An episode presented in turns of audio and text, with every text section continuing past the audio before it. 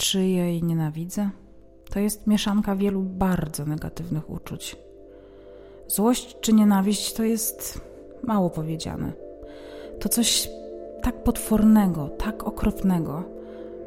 Niektórym mogłoby się wydawać, że ja pałam chęcią zemsty, ale tu nie chodzi o zemstę, bo nie jestem osobą mściwą. Chcę, żeby była ukarana za to, co zrobiła.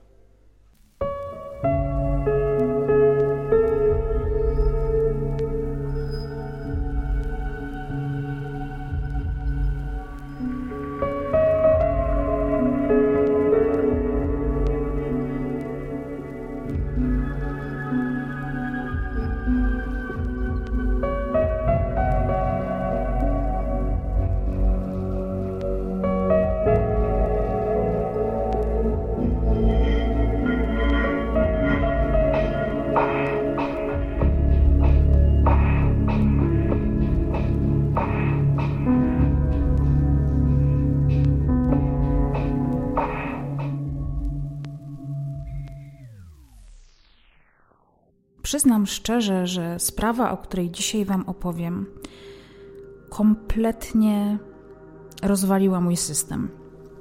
To znaczy, pamiętam ją no sprzed 20 lat, kiedy się wydarzyła, bo była to bardzo, bardzo głośna sprawa.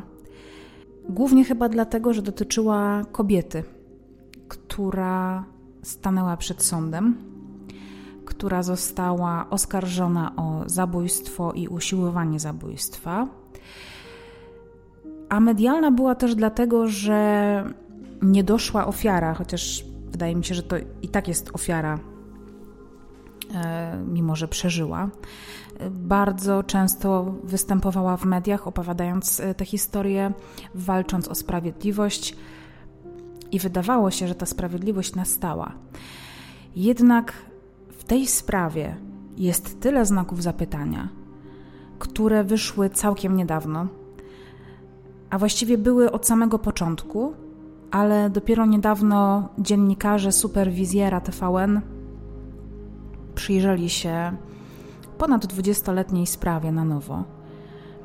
I postaram się dzisiaj Wam opowiedzieć o zbrodni, która bardzo możliwe, że jest zbrodnią szybko wyjaśnioną i szybko rozwiązaną, i taką, która została zadośćuczyniona odpowiednią karą, albo opowiem Wam o zbrodni doskonałej, za którą wyrok zapadł, ale bardzo możliwe, że nie zapadł dla osoby, która tej zbrodni się dopuściła.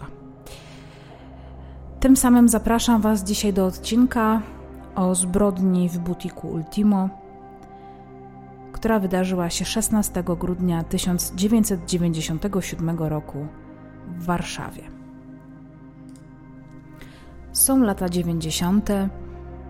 Warszawa, która tętni życiem.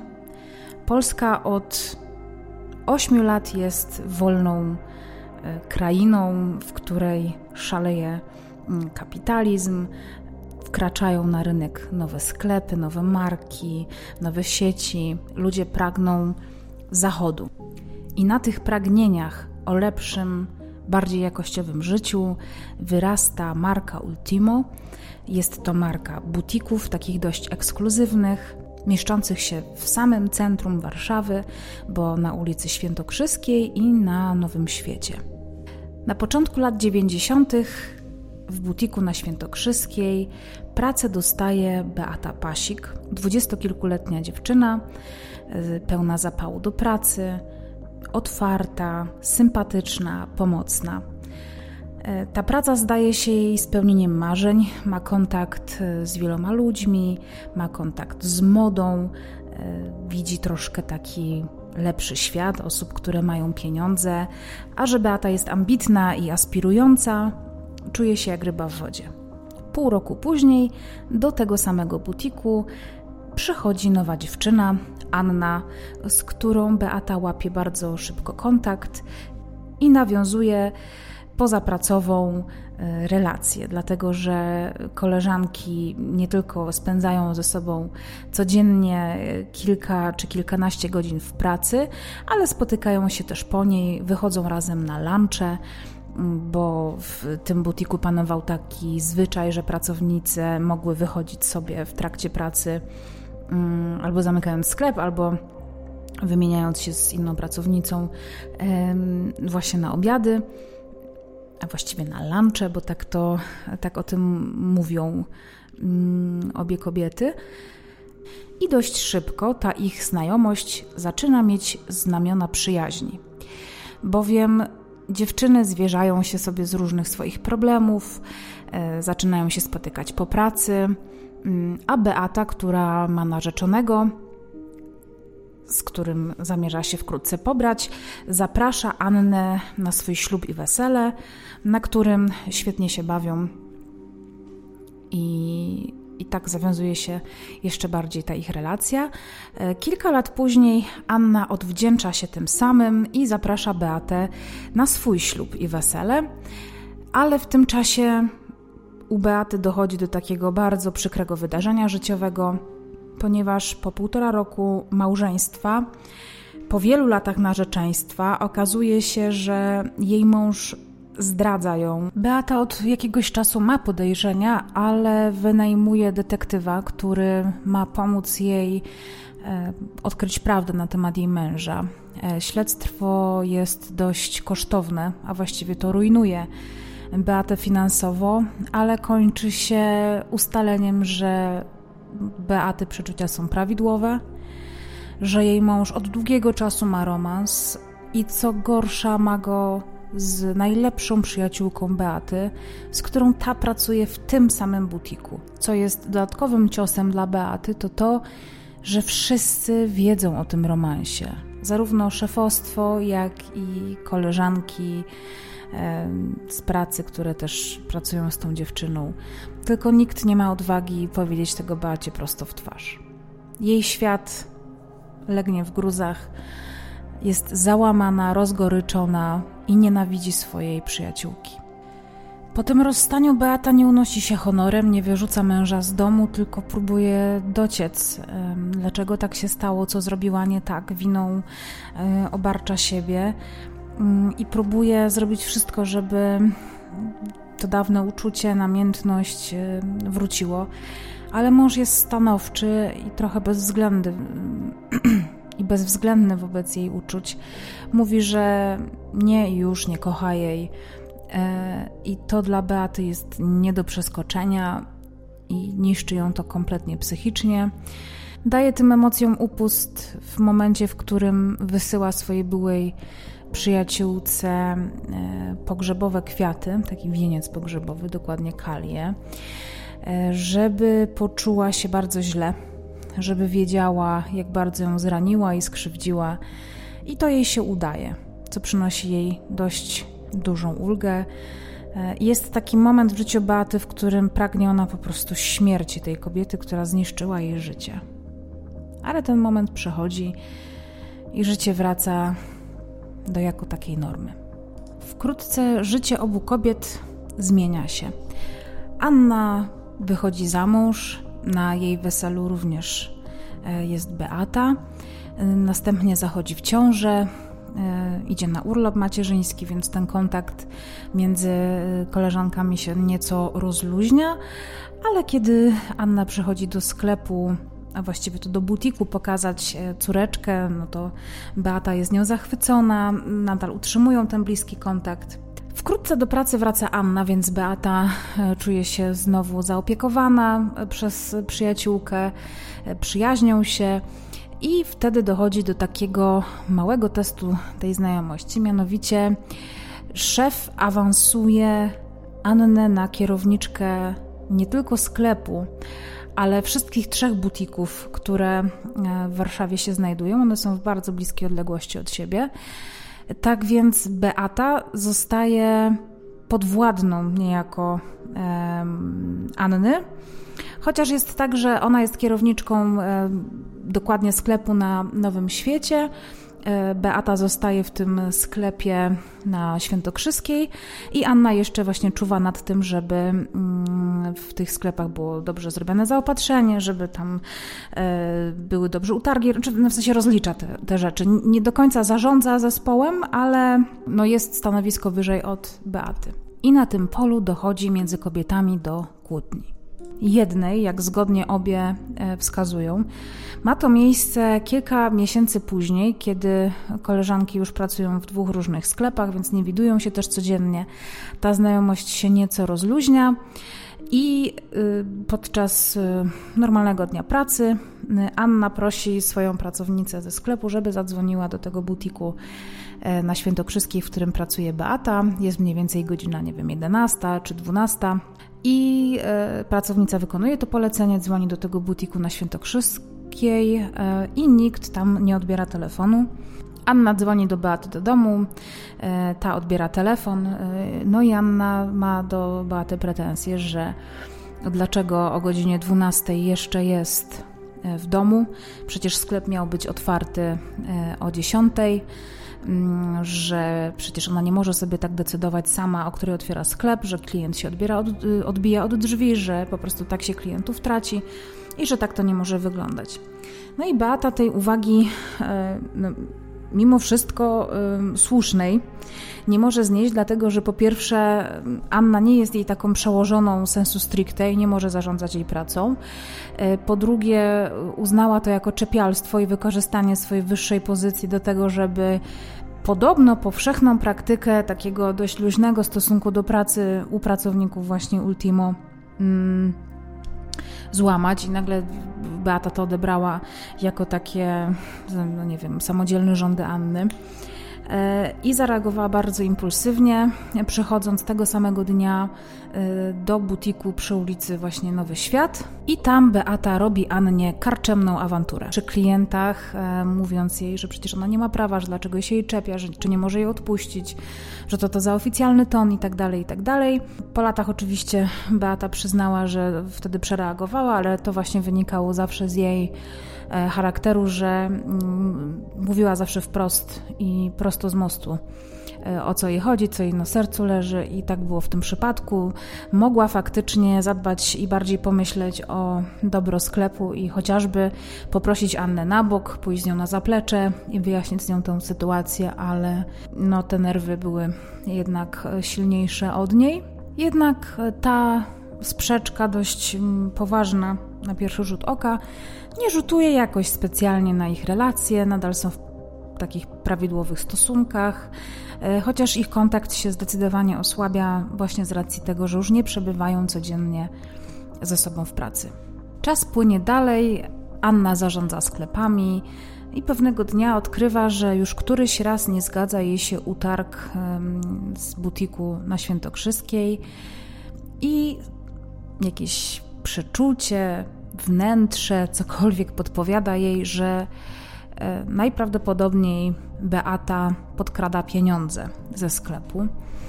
Mm, dzieli się tymi podejrzeniami z mężem, mąż jest wtajemniczony w ten problem, no i radzi jej, żeby może rozważyła e, skonfrontowanie się z Beatą, e, ale Anna wybiera trochę inną metodę i informuje o tym szefa.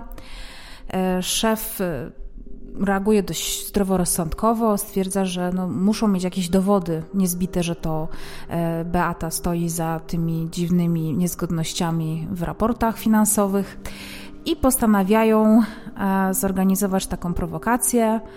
Mm, I mm, korzystają z okazji, że akurat w jednym z butików zostaje zatrudniona nowa pracownica, której Beata jeszcze nie zna. I te pracownice angażują do takiego powiedzmy do takiej tajnej akcji, w której ona odgrywa rolę klientki e, w sklepie Beaty, idzie do tego sklepu e, i kupuje spodnie za 150 zł. Anna dba o to, żeby klientka rzucała się w oczy, żeby była dość charakterystyczna, tak żeby Beata ją doskonale zapamiętała. Nie wiem do końca czemu to ma służyć, ale e, może ta cała legenda ma służyć temu, że kobiecie bardzo, e, tej, tej rzekomej klientce ma bardzo zależeć na tym, żeby jak najszybciej kupić spodnie, więc one się dogadują, że te spodnie e, ona kupi w ten sposób, że przymierzy, oderwie metkę, więc one już na bank będą musiały e, zostać jakby zakupione, co ma bardziej skłonić Beatę do takich luźniejszych zachowań. No i tak się dzieje, że kobieta te spodnie kupuje, natomiast nie dostaje paragonu, to znaczy, że e, Beata tych spodni nie nabija na kasę, a pieniądze na oczach tamtej pracownicy, e, tej potajemnej klientki, powiedzmy, zostają włożone do kieszeni, a nie do kasy. E, no i ona udaje się do Anny, opowiada jej o całym przebiegu tej prowokacji. No i e, Anna ma to, co chciała, czyli dowód na Beatę.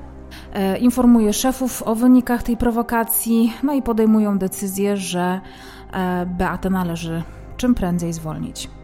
Co ciekawe, Anna o zwolnieniu Beaty decyduje wraz z jednym tylko ze wspólników, Markiem M., e, ponieważ drugi, Artur D., po pierwsze przybywa za granicą, a po drugie jest od kilku miesięcy w dość sporym konflikcie z Markiem M. Do tego stopnia dużym, że po pierwsze niejednokrotnie wspólnicy kłócili się przy swoich pracownikach.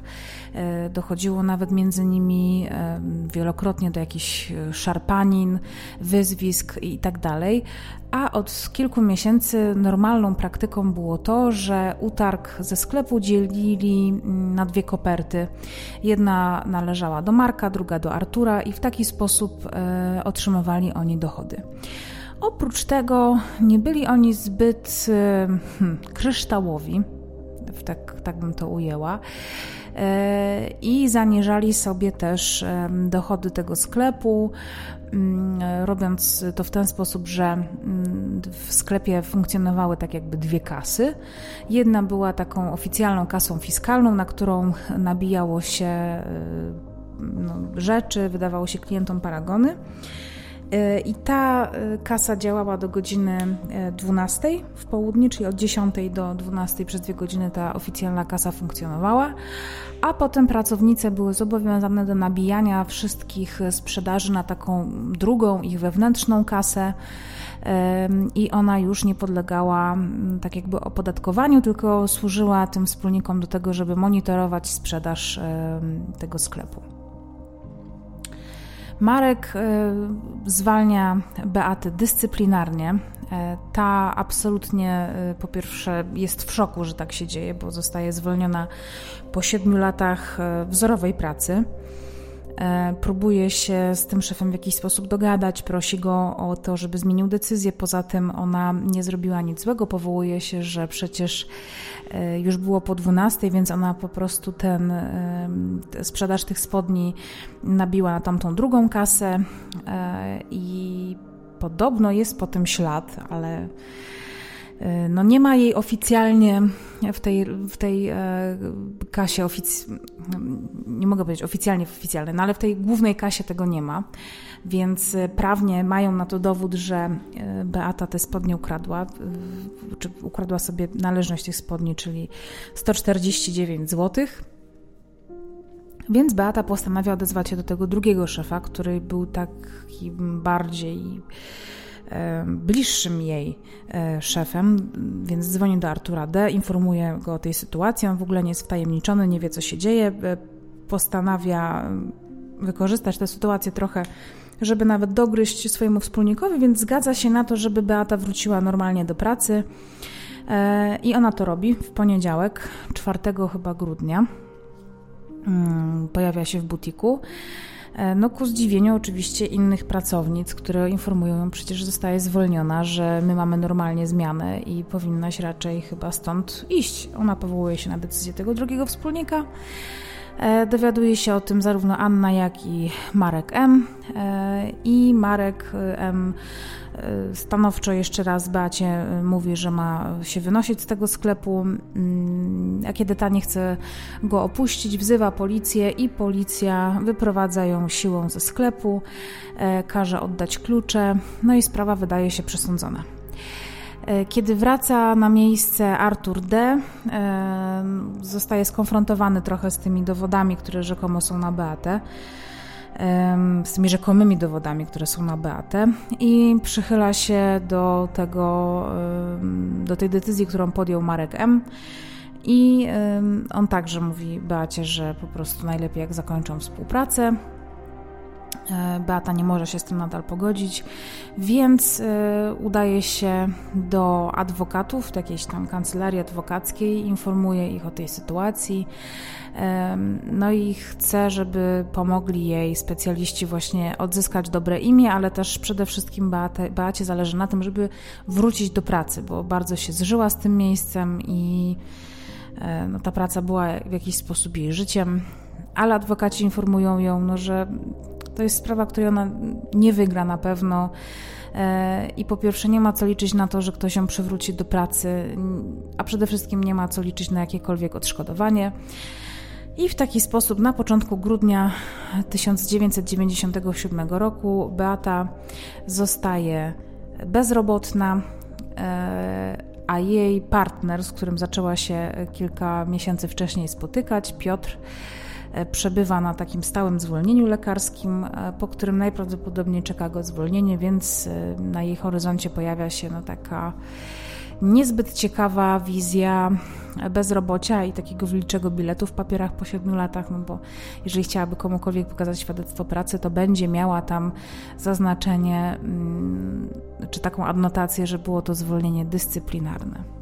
Kiedy do Beaty też dociera, kto stał za tą całą e, nieuczciwą prowokacją, jak ona to nazywa, e, i że była to Anna w porozumieniu z szefem Markiem M i jeszcze nową pracownicą, e, no, dzieli się tą wiedzą z Piotrem, ze swoim partnerem, a ten udaje się właśnie do butiku, gdzie pracuje ta nowa pracownica i grozi jej, mówi, że za to, że Beata została bezrobotna, no, masz przerąbane. Znowu zostaje wyrzucony ze sklepu przez szefa, e, zostaje też wezwana policja, a 15 grudnia do sklepu przychodzi list anonimowy, który odbiera żona Marka M. Mm, I w tym liście jest taka tajemnicza wiadomość pod tytułem Połknąłeś śledzia żyleta i pod spodem jest narysowana ryba. Nikt nie ma e, pojęcia, czego ten list może dotyczyć, bo też nikt z otoczenia e, szefów, nie, sam, nie sami szefowie, nie słyszeli nic o tym, jakoby no, wokół tego butiku Ultimo i tej sieci krążyła mafia, mm, co było wtedy dość powszechne, z żądaniami e, takiej płatnej ochrony. Aczkolwiek szefowie nigdy się nie odnieśli do, do tej sprawy, do, do tego anonimu, więc to jest wciąż taki znak zapytania. Dzień później, 16 grudnia 1997 roku, Beata jest w kancelarii adwokackiej razem ze swoim e, chłopakiem, partnerem i jeszcze próbuje resztkami nadziei coś wskurać e, i zdziałać w kwestii jej zwolnienia. Bardzo chce e, pozwać mm, swoich pracodawców do sądu pracy. I w pewnym momencie, kiedy gdzieś dociera do niej, że ta sprawa jest mocno przegrana, mm, mówi Piotrowi, żeby po prostu wziął jej samochód i wrócił do domu. Ona jeszcze sobie tutaj porozmawia mm, z adwokatami. E, I Piotr wsiada do jej Cinquecento, odjeżdża. Mm, potem po kilku godzinach się spotykają. E, idą do jego rodziców na późny obiad, potem jadą do siostry e, Piotra odebrać jakiś tam papier, potem jeszcze jadą do e, kwiaciarni Tuberoza na Brudnie. To jest swoją drogą jedna z moich ulubionych warszawskich kwiaciarni, więc to też jest taki osobisty akcent, który w jakiś sposób sprawia, że ta sprawa jest mi bliższa, no bo to nie tylko jest sprawa z miasta, w którym mieszkam, ale to jest są takie miejsca, które są charakterystyczne dla nas i one nie są takie popularne, a z drugiej strony właśnie y, dotyczą tych osób, ale taki off-top. Natomiast w tym samym czasie na Nowym Świecie 36, tam gdzie jest butik, w którym na co dzień Anna mm, funkcjonuje. No, jest 19 mniej więcej, więc wszystkie butiki zamykają się o tej godzinie. I taki jest zwyczaj, że e, jakaś tam szefowa zmiany w danym butiku e, robi utarg i przynosi go e, właśnie na Nowy Świat 36. To jest naprawdę rzut beretem od wszystkich innych butików. I rozliczeniem tego utargu zajmuje się Anna. Ale tego dnia jej córeczka choruje więc y, zależy jej bardzo, żeby szybko ten utarg rozliczyć i żeby wrócić do domu, a żeby tak się stało, no to przyjeżdża do y, sklepu jej mąż Daniel, e, żeby ją e, z tego sklepu jak najszybciej zabrać i pomóc jej też właśnie w rozliczeniu tego utargu. Mm, w pewnym momencie do drzwi na zapleczu e, puka ktoś. Anna idzie otworzyć, no i za drzwiami widzi Beatę, która prawdopodobnie przychodzi z nią porozmawiać jeszcze raz o tej sytuacji sprzed tygodnia, o tym zwolnieniu. E, więc Anna ją wpuszcza e, i traci ją z oczu, w sensie no, nie, nie, rozmawia z nią zbyt wiele, tylko po prostu wpuszcza ją do środka. Tam są jakieś kręte schody, schodzą na dół i Anna przygotowana jest na to, że kobiety będą rozmawiać.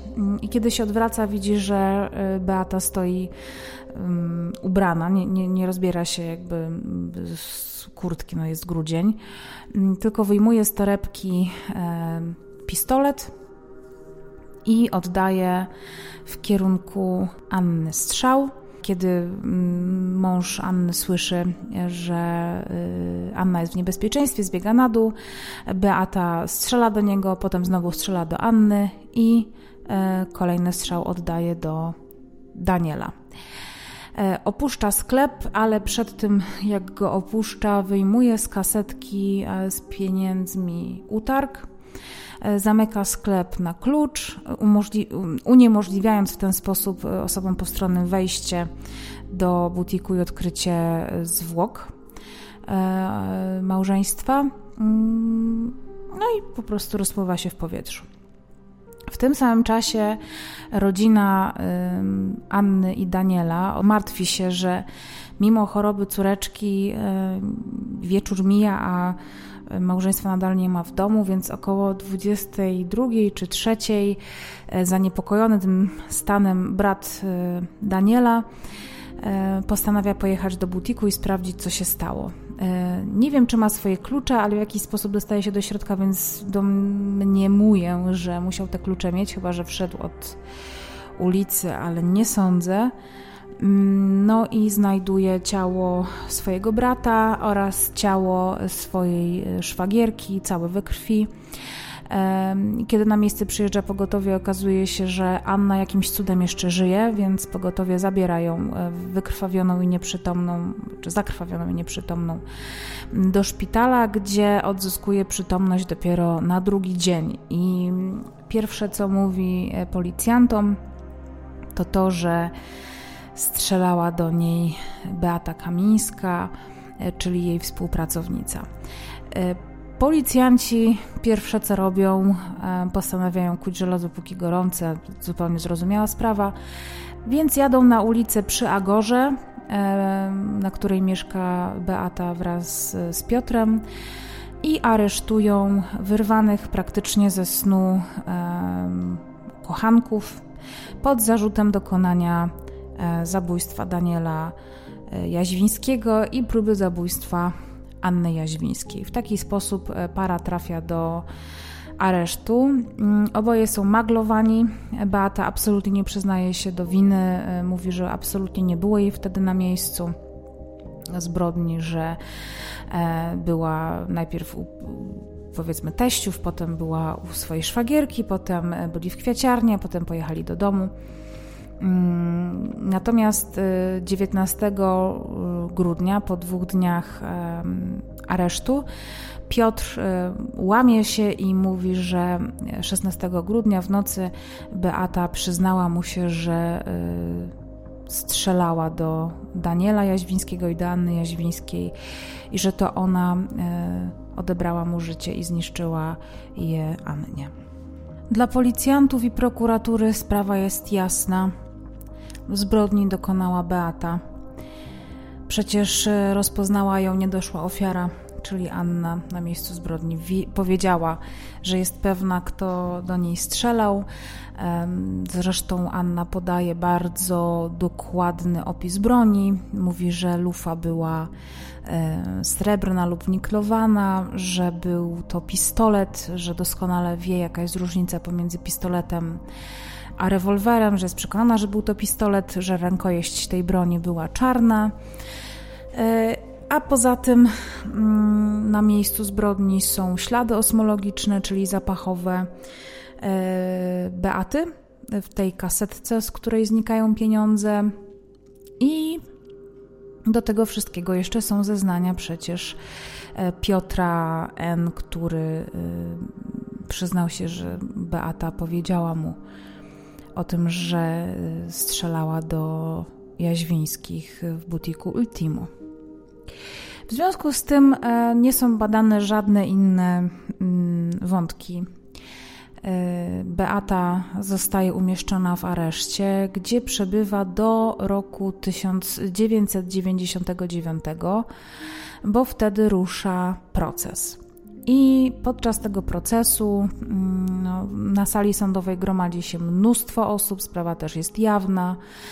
E, wielu e, obserwatorów, którzy przychodzą na tę sprawę, mają ze sobą zdjęcia Daniela Jaźwińskiego. E, no i jest takie oczekiwanie społeczne, żeby Beata została skazana na dożywocie. Z racji tego, że nie tylko zabiła Daniela, ale e, jakim, jakimś cudem nie odebrała tego życia e, Annie, bo przecież usiłowała ją zabić, ale też należy tutaj pamiętać o małej córeczce, która została w bardzo młodym wieku pozbawiona ojca i nigdy nie będzie go e, pamiętać. Więc jest to zniszczone życie no, trzech osób. Mm, nie licząc oczywiście brata czy rodziców i bliskiej rodziny mm, Daniela Jaźwińskiego. E, ale ku zaskoczeniu chyba bardzo wielu osób, Beata w 1999 roku zostaje uniewinniona. Uzasadnienie sędziego do tego wyroku e, brzmi tak. Istnieją istotne wątpliwości, czy wskazanie przez Annę Jaźwińską oskarżonej Beaty Kamińskiej jako osoby, która oddała strzał do niej i do jej męża, jest zgodne z prawdą. I chodzi tutaj głównie o to, że. Eksperci badający tę sprawę z całą pewnością stwierdzili, że oprócz tego, że można było określić kaliber broni, z której oddano cztery strzały do Anny Jaźwińskiej i jej męża, i była to broń kalibru 38, ale też dochodzą do wniosku, że na pewno był to rewolwer. Więc y, Anna Jaźwińska, która była absolutnie przekonana co do tego, z jakiego rodzaju broni oddano do niej strzał, no już te zeznania nie są wiarygodne.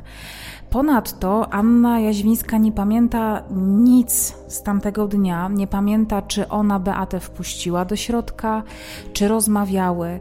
E, zmienia trochę te zeznania, e, co chwilę je poszerza, na przykład dodaje różne kolejne e, wątki, czyli na przykład mówi, że w momencie, kiedy Beata strzelała do, do niej i do jej męża, krzyczała, że nie odbierzecie mi jej, chodziło o broń, bo zbyt dużo za nią zapłaciłam.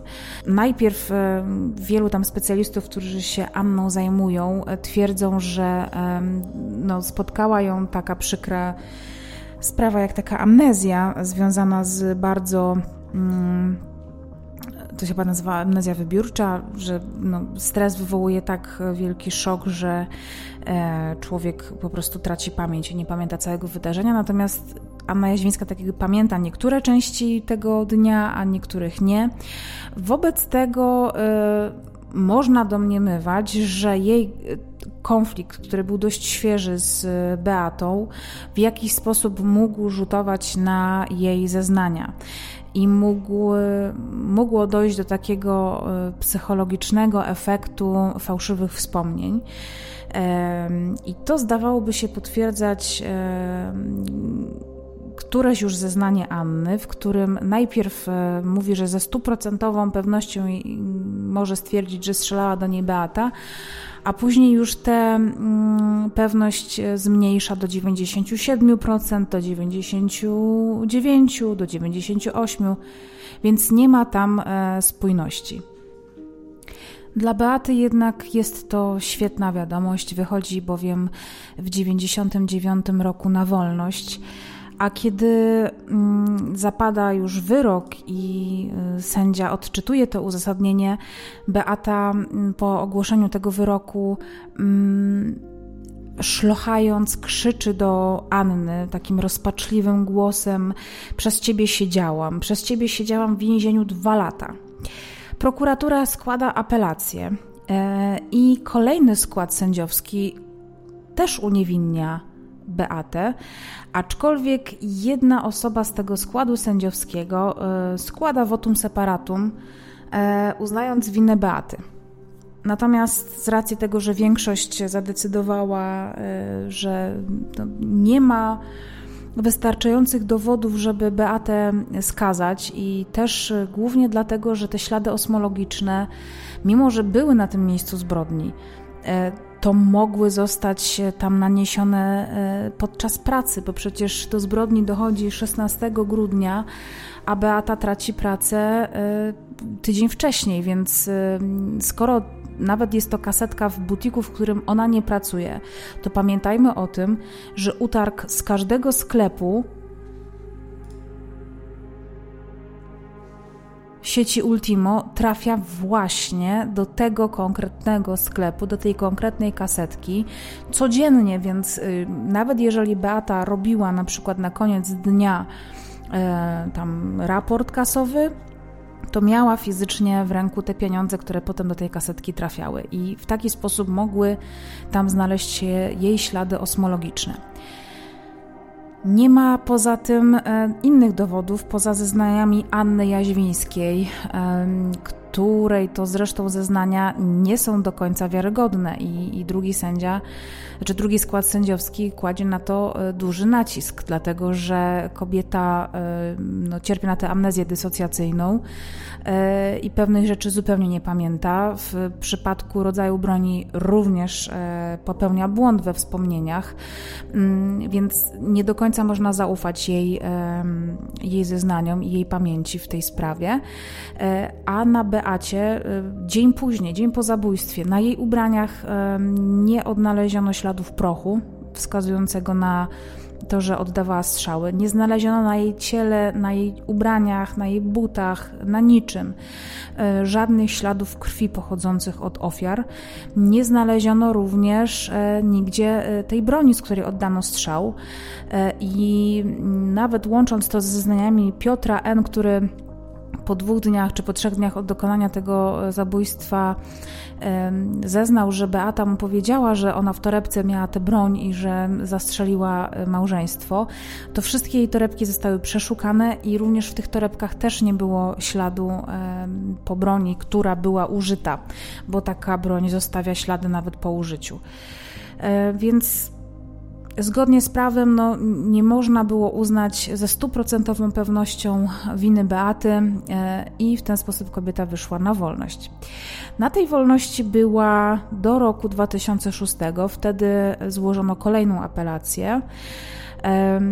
I tym razem sąd, korzystając dokładnie z tych samych dowodów, z których korzystał wcześniej, uznał Beatę za winną popełnienia tego zabójstwa i skazał ją na 25 lat pozbawienia wolności, z czego przewodnicząca tego składu sędziowskiego, najbardziej doświadczona mm, sędzia z osób, które prowadziły tę sprawę, złożyła także wotum separatum i odrębne zdanie, że jej zdaniem Beata nie jest winna tej zbrodni, to znaczy nie można ją skazać, nie można jej uznać z całą pewnością za winną. E, no ale jako, że większość tego składu była za e, uznaniem jej winy, mm, to taki wyrok też zapadł i kilka lat później został on podtrzymany i uprawomocniony przez Sąd Najwyższy. W związku z tym Beata Kamińska, teraz już Beata Pasik, odbywa e, od 2006 roku karę 25 lat pozbawienia wolności w zakładzie karnym w Grudziądzu mm, i skończy odbywać tę karę e, w 2030 roku, czyli jeszcze zostało jej 10 lat. Kobieta wielokrotnie wnosi, czy składa wniosek o przedterminowe zwolnienie jej, warunkowe zwolnienie. E, I mimo, że w więzieniu cieszy się absolutnie nieposzlakowaną opinią, e, uchodzi tam za bardzo pracowitą, spokojną, niekonfliktową osobę, jej wnioski zostają e, odrzucane z jednego względu, ponieważ według prawa o przedterminowe czy warunkowe zwolnienie może ubiegać się tylko i wyłącznie osoba, która wyraziła skruchę za popełniony czyn. A Beata Pasik nigdy do zbrodni się nawet nie przyznała, więc nie mogłaby wyrazić skruchy. I ona do tej zbrodni się nie przyzna, e, jak mówi. I teraz właściwie zaczyna się ten cały clue, e, czy cały clue tej sprawy się zaczyna, dlatego że ja kiedy o tej sprawie usłyszałam najpierw, to było tam, nie wiem, pod koniec lat 90., to było właściwie słowo przeciwko słowu. Były dwie kobiety, dwie były koleżanki, które e, oskarżały, czy no nie oskarżały siebie nawzajem, bo tylko jedna oskarżała drugą, natomiast e, druga oskarżała pierwszą o pomówienie. I ta sprawa nigdy nie była jasna. Natomiast kiedy trafiła w moje ręce książka Katarzyny Bondy pod tytułem Polskie morderczynie e, i w rozdziale Prawda Fałsz poświęconemu właśnie Beacie Kamińskiej można było e, przeczytać najpierw, jeżeli podejrzewam, że większość z Was tę książkę czytała, jeżeli nie, to ją Wam serdecznie polecam.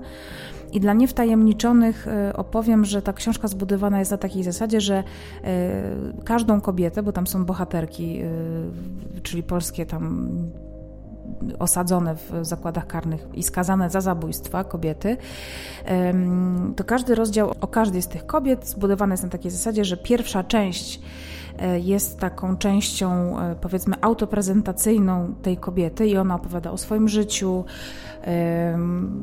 o, o, o zbrodni, której dokonała. Natomiast druga e, część tej opowieści to są to jest podsumowanie tego wszystkiego, o czym ta kobieta powiedziała z akt sądowych, czyli są wszystkie ekspertyzy, opis zbrodni. I zazwyczaj w każdej z tych sytuacji ten obraz pierwszy maluje się tak, tak bardzo łagodnie, że właściwie mm, sympatyzujemy z tą morderczynią. A ta druga część jest jakby o zupełnie innym człowieku, o bestii, o bezwzględnej osobie, która była w stanie odebrać życie z zimną krwią. E, są tam e, no, smutne i brutalne fakty, i te dwie opowieści zazwyczaj są drastycznie inne, skrajne, nieprzystające do siebie nawzajem. Wtedy pamiętam, że nabrałam takiego przekonania, no że okej, okay, po prostu musiała to być Beata, no bo kto inny. I tak się złożyło, że chciałam o tej sprawie opowiedzieć Wam kilka miesięcy temu, ale mignęła mi informacja, że Karolina Anna e, zrobiła właśnie o tym e, odcinek, więc stwierdziłam, że okej, okay, dobra, nie będę w, tym miesiącu czy tam w danym tygodniu wrzucać tego odcinka, e, tylko sobie po prostu wrzucę coś innego i, i tak gdzieś tam sobie to odłożyłam na bok. Po czym na początku chyba zeszłego tygodnia zobaczyłam jakieś zapowiedzi w telewizji, bo teraz mam dostęp do telewizji że właśnie superwizjer TVN-u będzie e, o tym robił sprawę, więc ja sobie myślę, kurde, po co w ogóle taką starą sprawę w 2020 roku poruszać? No i okazuje się, że Grzegorz Głuszak, jeden z moich ulubionych reporterów e, właśnie superwizjera i uwagi, ale chyba głównie superwizjera, zajął się tą sprawą. I e, kiedy zobaczyłam jego reportaż, do którego Was serdecznie zachęcam, i oczywiście wszystkie źródła, do jakich dotarłam, e, wrzucam Wam je mm, w, w opisie tego odcinka, zarówno na YouTubie, więc tam szukajcie tych wszystkich linków i wywiadów, i wideo, i wszystkiego, co ja znalazłam e, oraz oczywiście w opisie odcinka na Spotify i Apple Podcast i tak dalej, i tak dalej. I w tym reportażu możemy znaleźć bardzo ciekawą informację, mianowicie taką, że Piotr, partner e, Beaty, były już, odwołał e, te zeznania, które złożył na Beatę i poinformował, że był na niego wywierany bardzo duży nacisk. Nie był oczywiście bity przez policję, nie był zastraszany czy szantażowany, ale była na nim wywierana bardzo duża presja. Jako, że ja oglądam dużo tych dokumentów e, o tematyce kryminalnej, a szczególnie e, pod wrażeniem byłam e, takiego serialu dokumentalnego, nazywał się na Netflixie Confessions Tape, to są chyba taśmy prawdy czy coś takiego, nie wiem jaki jest polski tytuł. I to są takie sprawy, w których doszło do skazań na podstawie zeznań świadków, czy właśnie niestety samych oskarżonych, do których zostali nakłonieni albo zmanipulowani. Zresztą e, chyba cały serial Making a Murderer się na takich zeznaniach opiera. I wiemy, jak to może wyglądać. I właśnie Piotr N. mówi o tym, że on do tych zeznań został właśnie w taki sposób nakłoniony, trochę podpuszczony. I on te zeznania złożył bo policjanci mówili, no słuchaj, po prostu powiedz nam to. No, Anna Jaźwińska twierdzi, że, że to Beata strzelała, no po prostu musisz tylko powiedzieć, że po prostu wcale ciebie z nią nie było tego dnia. Y, I że y, po prostu się rozstaliście na chwilę. Nam potrzeba dosłownie kilkudziesięciu minut luki y, czasowej, żeby doprowadzić do rozwiązania tej sprawy, i potem wszystko będzie w porządku. Ty wychodzisz sobie na wolność i jest, jest dobrze. I ja rozumiem, że w stresie można w ten sposób działać, że po prostu człowiek jest przerażony, no, zakładając, że on jest niewinny i że nic o tej sprawie nie wie, nie wie o zabójstwie Jaźwińskich, albo nawet dowiedział się y, po, o poranku 17 y, grudnia, no bo media zaczęły o tym mówić, bo były na początku w ogóle przekonane, że to doszło do kolejnych porachunków mafijnych, y, więc jest w szoku. Co ciekawe, rodzice tego Piotra składali od początku zeznania potwierdzające obecność y, Beaty w ich mieszkaniu na tym, na, tej, na tym późnym obiedzie czy tam kolacji. Oni tam siedzieli przez kilka godzin, następnie udali się do siostry tego Piotra, która też potwierdza ich obecność i udali się potem do tej kwieciarni Tuberoza, gdzie przez kilkadziesiąt minut dość ostentacyjnie wybierali jakieś dekoracje świąteczne. A Beata się bardzo cieszyła na nadchodzące święta co mogłoby się trochę kłócić z jej nastrojem, e, w którym ogólnie była, no ale rozumiem, że mogła po prostu dojść do takiego wniosku, dobra, słuchaj, i tak wiem, że nie wygram tego procesu, trzeba znaleźć, nie wiem, jakąś pozytywną rzecz e, w tym, w tym czasie i może niech to będą po prostu święta, więc zróbmy piękne dekoracje. Tak, tak sobie próbuję to gdzieś tam tłumaczyć, przyjmując e, ich niewinność. Przyjmując jednak to, że Beata to zrobiła, no to rozumiem, że taka wycieczka do kwiaciarni i takie ostentacyjne zachowanie mogłoby świadczyć o tym, e, że ona sobie po prostu szykowała e, alibi. E, rzucała się w oczy tym bardziej, że oni tego dnia złożyli zamówienie w kwiaciarni na jakieś e, tam kokardy, strojki, Bóg wie co. E, I to było takie dość obszerne zamówienie, złożone tuż przed zamknięciem tej kwiaciarni. wiem, że ona się zamyka o 22 i tak też było wtedy, bo to też sprawdziłam. Więc rozumiem, że mogło to po prostu budzić pewne wątpliwości. Ale to otwiera pole do kolejnych wątpliwości, bo jako dowód na to, że to miało być szykowanie sobie alibi, podawano to, że oni na drugi dzień tego zamówienia nie odebrali. No ale jak mieli je odebrać, skoro zostali e, rano z łóżka wyciągnięci i aresztowani? To po pierwsze. Po drugie, jeżeli oni o 22 byli na brudnie, a do zabójstwa doszło około 19, między 19 a 20 na Nowym Świecie, no to jakie to jest alibi? Tego do końca nie rozumiem. Um, i też właśnie w reportażu w superwizjerze widać, jest tam taki fajny, fajnie przedstawiona właśnie ich podróż według policji i według ich zeznań. Rodzice Piotra N. zostali w tym trzecim procesie skazani za składanie fałszywych zeznań, e, jako że dawali Beacie alibi, więc oni się później z tych zeznań e, wycofali w tym ostatecznym procesie, z tego co ja rozumiem, bo to też nie jest tak jakoś e, otwarcie powiedziane i tak czy jakby jasno.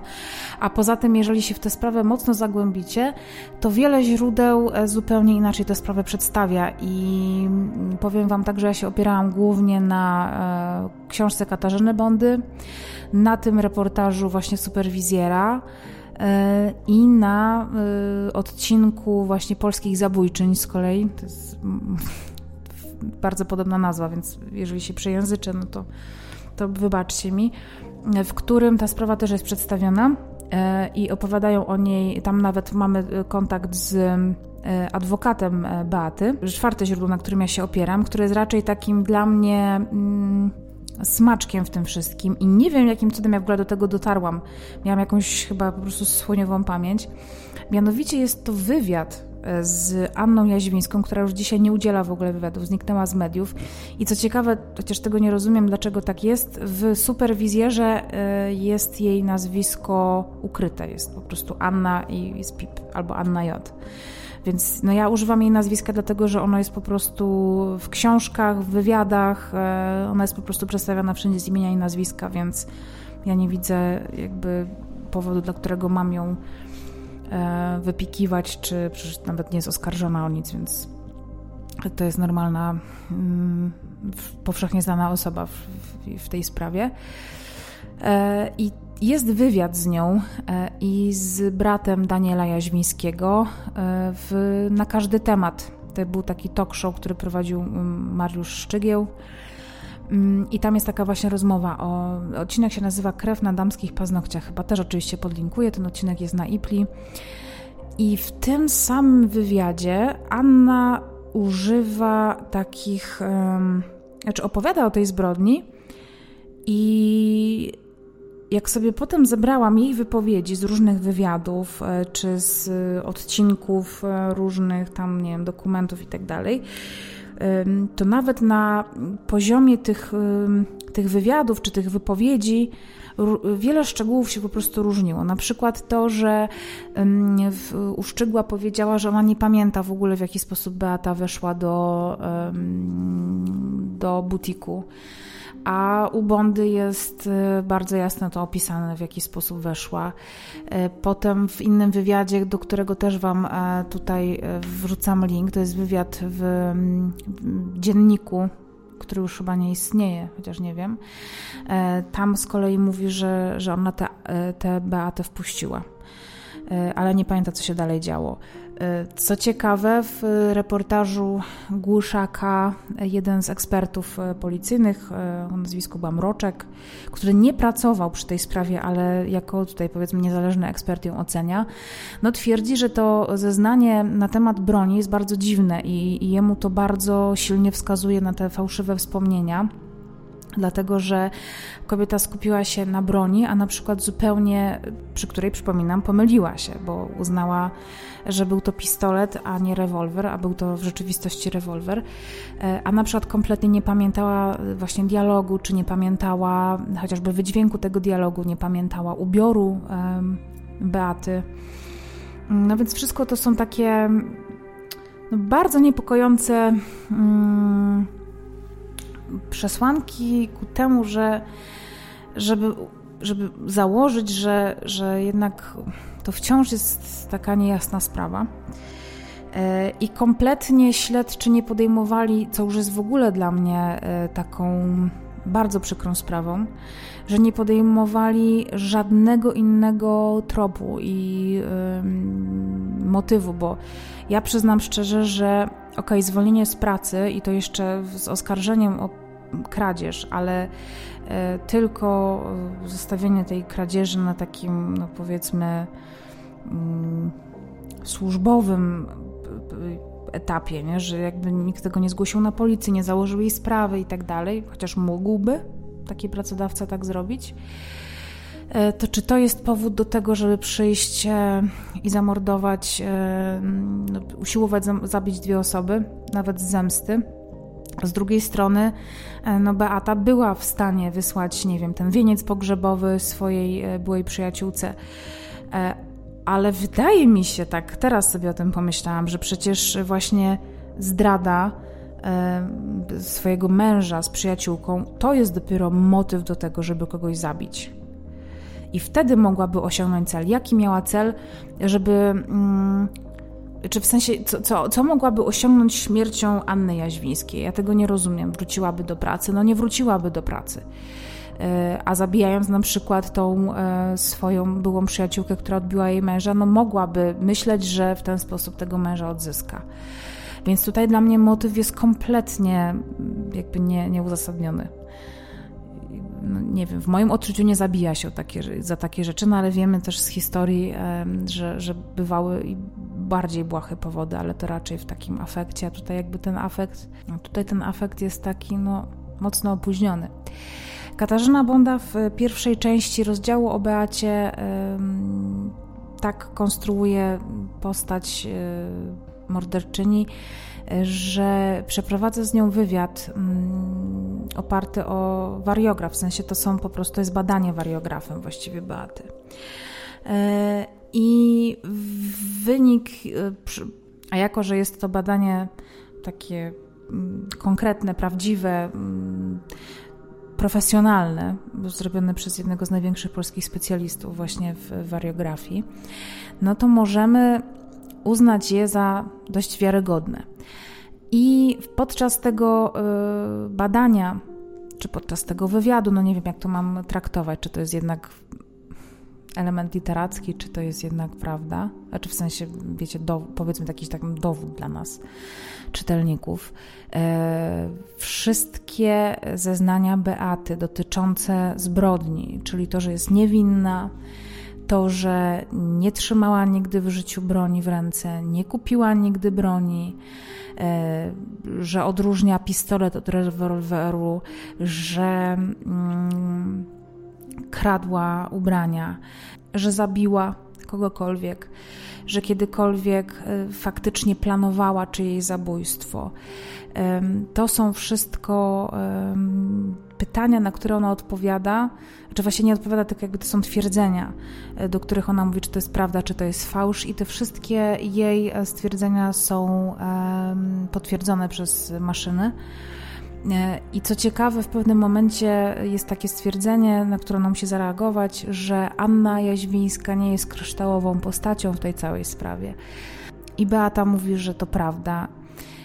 I to jest też właśnie wynik tego badania, więc to jest takie dość ciekawe, że mm, tak sobie myślę oczywiście, że jeżeli Beata była tak wyrachowaną osobą, tak porywczą, tak um, żonną zemsty, to w tym momencie, kiedy ma już no, ponad 40 lat, um, no, mogłoby jej zależeć na tym, żeby już po prostu mieć to z głowy. Ok, stało się, to było 20 lat temu, 23 w sumie lata temu i jeszcze mi zostało 10 lat do odsiadki, mm, to mogę sobie to skrócić. Po prostu przyznam się, złożę apelację, czy nie złożę apelacji, tylko złożę wniosek o przeterminowe zwolnienie i po prostu na 99% mnie wypuszczą, bo po co trzymać ludzi w więzieniach. I ona tego nie robi, bo nie chce się przyznać do czegoś, czego nie zrobiła, więc e, wyjdzie na wolność, jak będzie miała ponad 50 lat więc wszelakie szanse na to, żeby założyć rodzinę, urodzić swoje dziecko, są absolutnie już przekreślone. E, zacząć życie w wieku 50 lat na wolności na pewno jej będzie bardzo trudno po, po ćwierćwieczu. Mm, I to jest dla mnie taka, taki, no chyba największa wątpliwość w tej całej sprawie, że jeżeli miałaby tak bardzo gdzieś życie innych ludzi, e, to mogłaby się do tego przyznać i po prostu wyjść. E, I tyle. A ona tego nie robi i cały czas walczy o swoją e, wolność, więc no, nie wiem, co wy o tym sądzicie, bo, bo powiedzmy, że jest to najprostsza mm, najprostsza ścieżka takiego, wiecie, no, powiedzmy, de, jakiejś dedukcji, no nie wiem jak to nazywać, ale miały konflikt, świadek, e, właśnie to ofiara wskazuje sprawcę. Są jakieś tam powiedzmy dowody w postaci tych śladów osmologicznych. Jest zeznanie kolejnego świadka, który potem te zeznania wszystkie wycofuje. Jest alibi, które też zostaje wycofane w pewnym momencie, a potem znowu podtrzymane. No, sprawa niezwykle ciekawa z takiego punktu, e, moim zdaniem, kryminalnego, moralnego, e, prawnego. Więc jestem bardzo ciekawa, jakie Wy macie na tę sprawę e, patrzenie. I nawet powiem Wam, że byłam w szoku, kiedy zaczęłam sobie czytać i oglądać różne materiały na ten temat. I na przykład ten materiał, który jest właśnie w superwizjerze, jest mocno, wydaje mi się, nakierunkowany na niewinność Beaty, a polskie zabójczynie, odcinek o Beacie, przedstawia ją jako potwora, naprawdę taką po prostu kobietę, z którą w życiu bym nie chciała mieć nic wspólnego.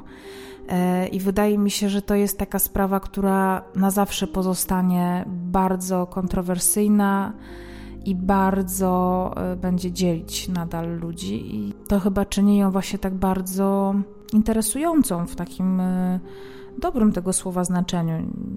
Nie wścibskości, nie takiej ludzkiej ciekawości, tylko no, gdzie leży prawda po obu stronach e, są argumenty, więc każdy z nas może sobie wyrobić na ten temat zdanie. Ja jestem oczywiście bardzo ciekawa tego, co Wy na temat tej sprawy sądzicie.